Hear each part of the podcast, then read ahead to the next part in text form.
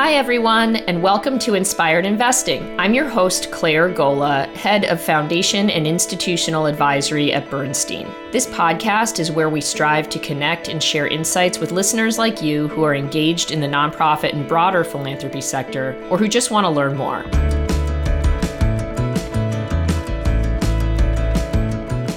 When it comes to sustainable fixed income, the possibilities seem limitless.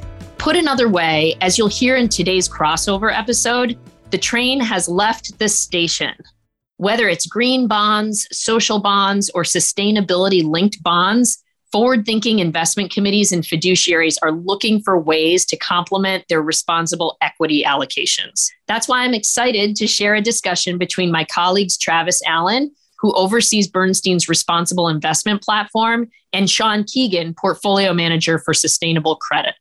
Shawn, welcome to the podcast. Thank you, Travis. I'm very excited here to talk today about thematic uh, investing in, in fixed income. It's a new field, it's revolutionary, and it's the future of fixed income. Well, Shawn, that's actually where I wanted to start, because I feel like the world of responsible investing, so much of the talk, E S G, is around equities. You know, what do you hold? What don't you hold? And I feel like there's a huge opportunity to build uh, compelling strategies in fixed income. We've talked about some of those strategies in the past that we've developed at A B. But why do you think more investors should spend time focusing on their bond portfolios for strong E S G and sustainability investment solutions? Well, I think first off, it's good sound financial sense. You want a sustainable company that's looking forward, not only about their financials, but how do they affect both their customers, where they live, how they interact with the outside world. I think is important. I think more investors are looking at that. We as consumers certainly think about that as we buy products and think about it. And then the second part is, I think when you look at the equity market versus the fixed income market in terms of sustainable investing, the equity market, to a sense, is where the innovation is happening, right? In terms of companies investing in solar panels and in new, new technologies that will reduce greenhouse gases. What's really interesting about the fixed income department is the fixed income side is that's where we can build scale. As that innovation starts to creep into the market and companies want to do bigger and bigger, the fixed income market is where you can get that scale at a twenty trillion dollars corporate bond market, just to say, that can build that scale and not have to reduce, you know, not affect the equity pricing and come to that. I'll give you a great example of that is if you look at General Motors and Ford. They are big issuers, big users of the fixed income markets. And you can see they are in a big transition from the internal combustion engine to electric vehicles. That's going to take scale, whether it's to build batteries, new fa- retrofit factories, and for them to come naturally to the fixed income market. And we can support that, I think, is a natural byproduct of where fixed income is going in the future. I think what's so interesting about the point you're raising is that it may mean that the names that you have in your sustainability-focused fixed income strategy may look different than the names you have in your equity strategies, because you're focused on, right, what the bonds are going to be used for. Is that right? Yeah, it's, it's what the bonds are going to be used for. It's different fields and industries are more tilted towards the fixed income markets. So say banks and utilities, where banks are very important. They're that intermediary that's going to fund this transition and address those climate change. Utilities are transforming. How do they look at their generation? How do they make power? You know, and, and do that, moving away from those dirty industries towards clean and renewables. And those are just natural, as you say, Travis, natural users of the fixed income market. They tend to be more mature companies that need that scalability to fund the CapEx and those transitions, whatever it is they're trying to achieve. Well, I know that one of the things you and I have talked about in the past is the United Nations Sustainable Development Goals as a common framework that's being used in the world of responsible investing. And I know that's something important to the way you think about sustainability and fixed income. So maybe give us a sense for how you think about or how you use the U N S D Gs in order to find corporate bonds or other bonds that have positive societal outcomes. Yeah, I think the first step is just taking a step back of, of what do we like about the U N Sustainable Development Goals is there's a lot of problems in society, whether that's diversity, lack of education, poverty to climate. And these broad Sustainable Development Goals really address all of those things. And I think that's important.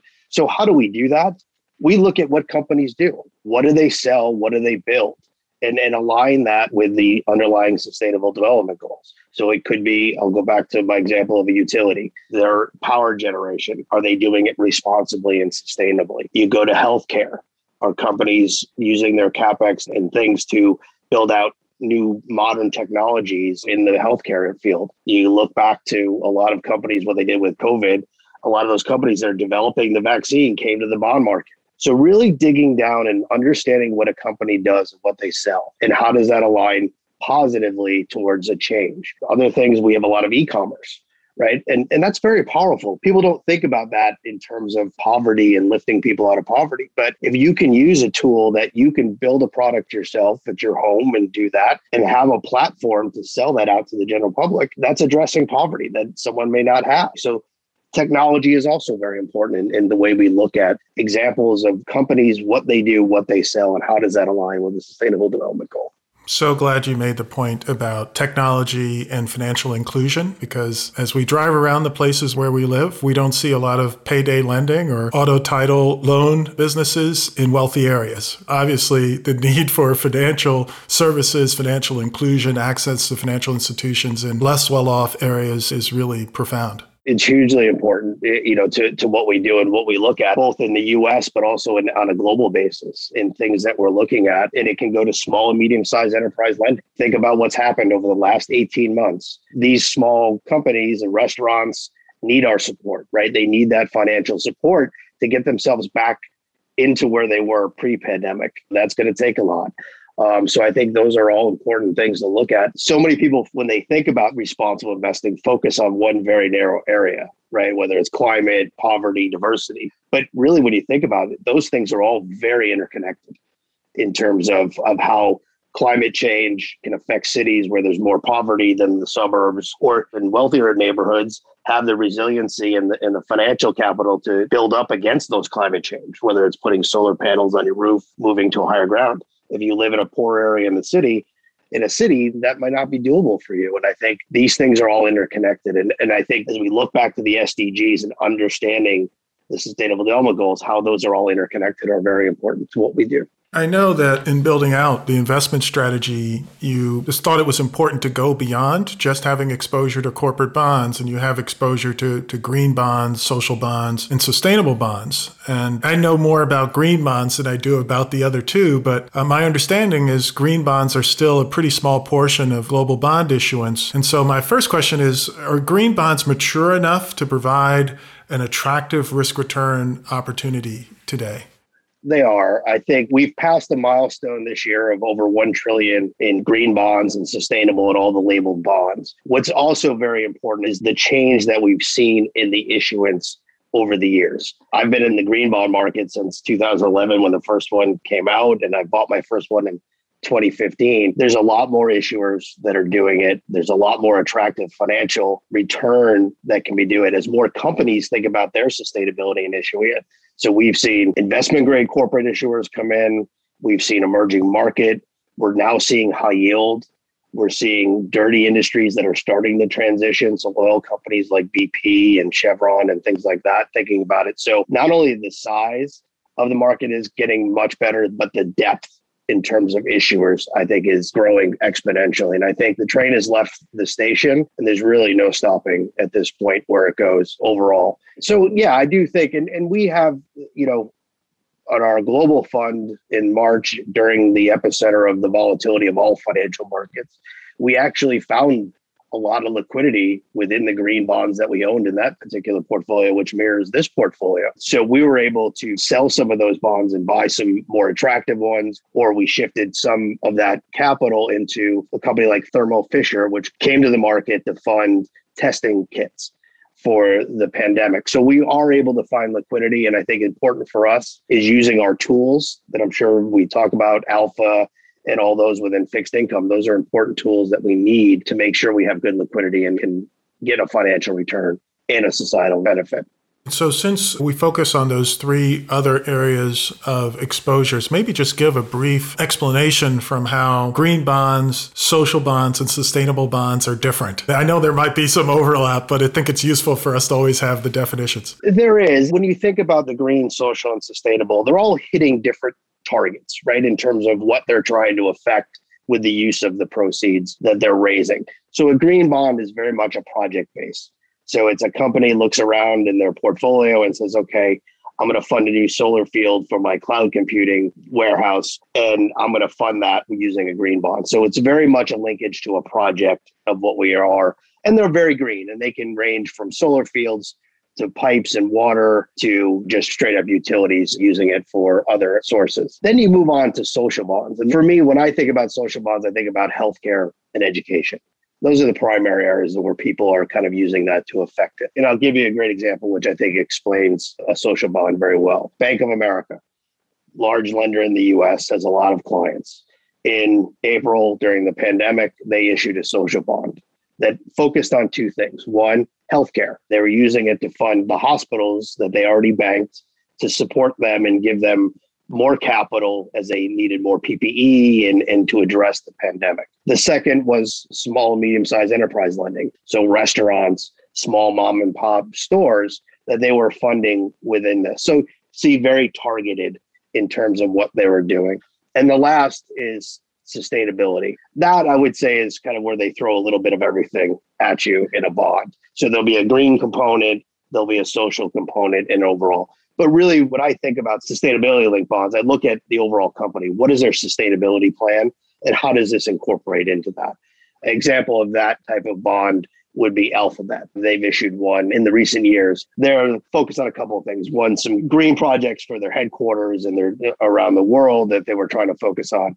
Second part, it was very important, was on diversity. So funding Black-owned startups, and really kind of using that as venture capital almost to fund that.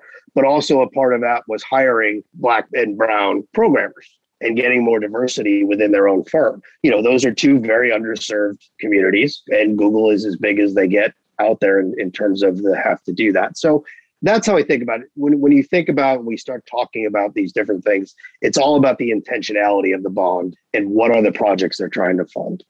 Thank you. That's really helpful. And it's good to hear that Alphabet and some of the other technology companies are really focusing on, you know, diversity, equity, and inclusion, which we know has been a challenge for them over the years. So let's talk a little bit about risk, because we've talked about some of the corporate bonds and the, the green social sustainability bonds. To me, that sounds like a lot of credit exposure. And a lot of clients think about the role that a portfolio like sustainable intermediate duration bond could play in their portfolio as, you know, being a replacement for a core bond strategy. So how do you manage risk? How do you put those two things together, right? This focus on positive E S G outcomes, but also, you know, a core bond solution that can help play the risk mitigating role in someone's portfolio. Yeah, I, I do very much believe that this could be part of a, a core fixed income portfolio. And what do we do? We look at the risk that we have from the credit in, in the portfolio. That will vary over time, you know, depending on our view of markets and where we are in an economic cycle, and do that and look at that.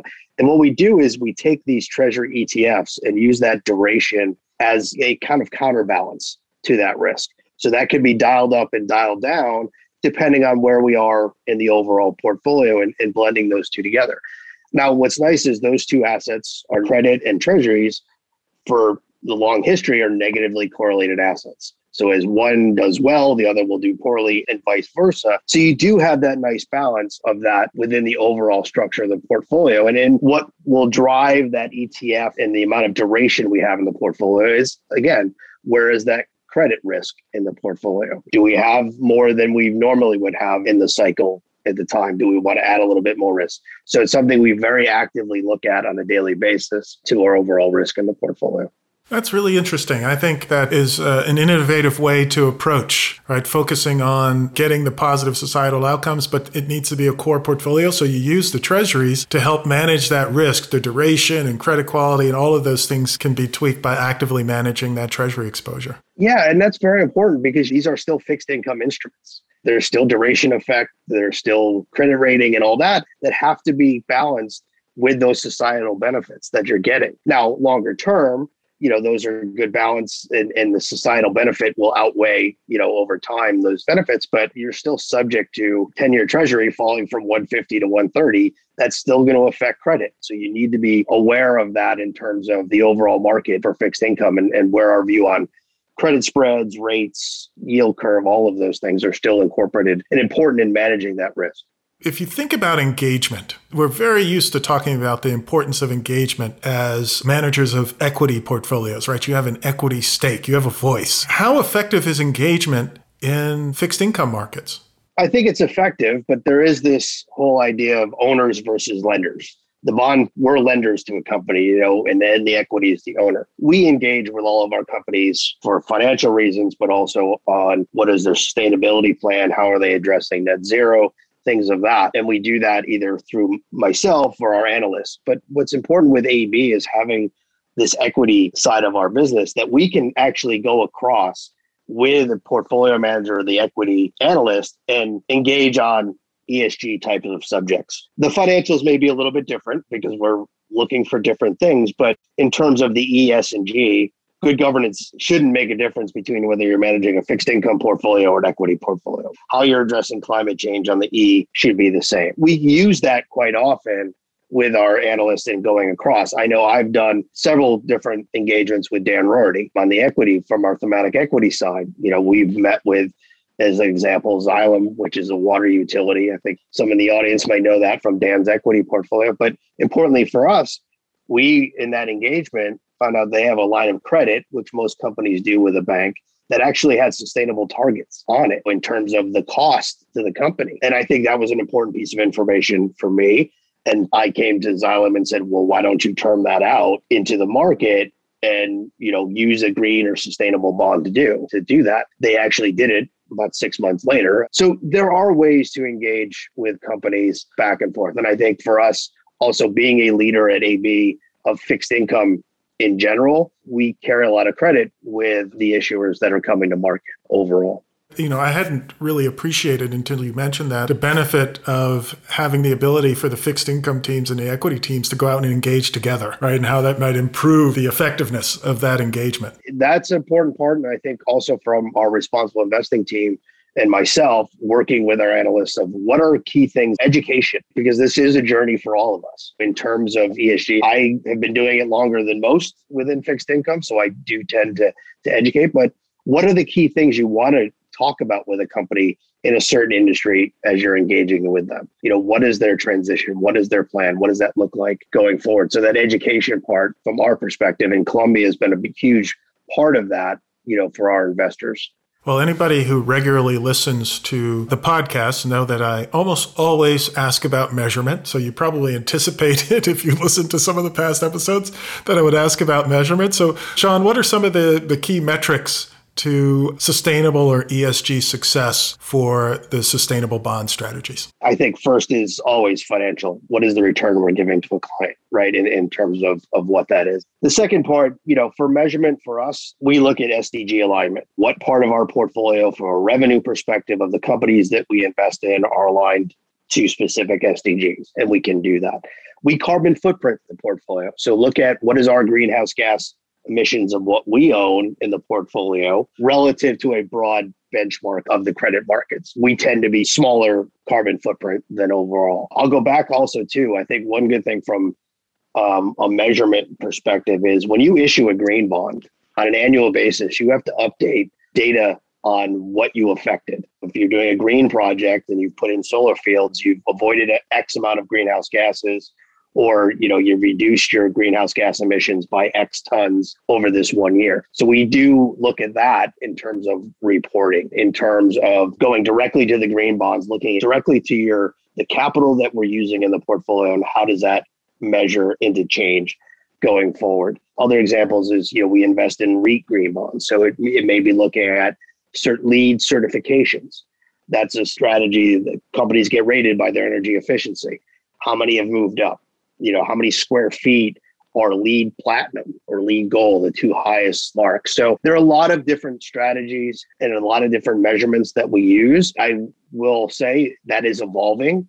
And I think what's good for us is as we engage with companies, we talk about what we need from an information perspective, you know, whether it's climate information, D and I information, things, diversity, inclusion, things of that nature, and, and just trying to get that out overall. But I think, Travis, you'll see us and, and we'll look for you and clients that are listening to say, what are key metrics for you you know, this has to be interactive. What are you interested in knowing about? Okay, so I'm going to bring us back around to, to where we started. People have historically been much more focused on E S G and sustainability in their equity portfolios than in their fixed income part of their portfolios. So if someone is considering making the transition to an E S G or sustainable bond service for themselves, or commonly we get asked by foundations or endowments where they have volunteer boards, volunteer committees who have a fiduciary responsibility, who, but they're really interested because of the mission of the organization and doing more around E S G and sustainability. You know, how do they do that? So I'm going to ask you, what are the key questions that these people, either individuals or these fiduciaries on boards and foundations, what should they be asking before moving forward with a transition from a traditional bond service to an E S G or sustainable bond service? I think you look at the framework that someone is using to build a portfolio. You know, for us, it's U N Sustainable Development Goals. Others use different things in terms of the framework they build. But understanding how do you get that societal benefit in your process, I think, is important overall. And so understanding the framework that they're using is very important. And then the idea on the fiduciary, I think this comes up quite a bit in my conversations with people of, I don't want to give up financial return. Am I doing derelict in my duties? When I look at E S G or S R I investing, we've been doing this all along in terms of if you were doing good, and I, I say this from a fixed income side, credit analysis, you were always looking at these transitions that is going there. Are companies a good steward of the capital you give them? Are they good stewards of the employees that they have? This has always been. We just separate it out now into little pieces, and you have better data to understand what you're looking at. But it's always been a fiduciary and a part of what you're doing. And you can get very strong financial returns. You're not giving up anything. I think where people make the mistake when they think about S R Is is more of exclusions of, I'm going to make this easy. I just don't want to buy this stuff. Well, if you really want to affect change going forward, you're going to have to invest in some of that bad stuff, whether that's an oil company in transition, whether it's steel or cement, which are heavy polluters right now. We still need steel and cement for our infrastructure. So if I can be engage with these companies and be part of and proactive, I think you can make a stronger societal benefit going forward than just saying, I don't want to own those things. Shawn, thank you very much. I learned something, as always, when we have our conversations. I appreciate you joining the podcast, and hopefully I'll have you back again. As you said, this will continue to evolve over time, so hopefully you'll be willing to come back. I'd be absolutely delighted to come back, Travis. Thank you. Thank you all for listening. If you enjoyed this episode and haven't subscribed to our podcast yet, please go to the iTunes Store, Google Play, or wherever you listen to podcasts to subscribe and rate us. Also, please email us with your thoughts, questions, and feedback to insights at bernstein dot com, and be sure to find us on Twitter at Bernstein P W M.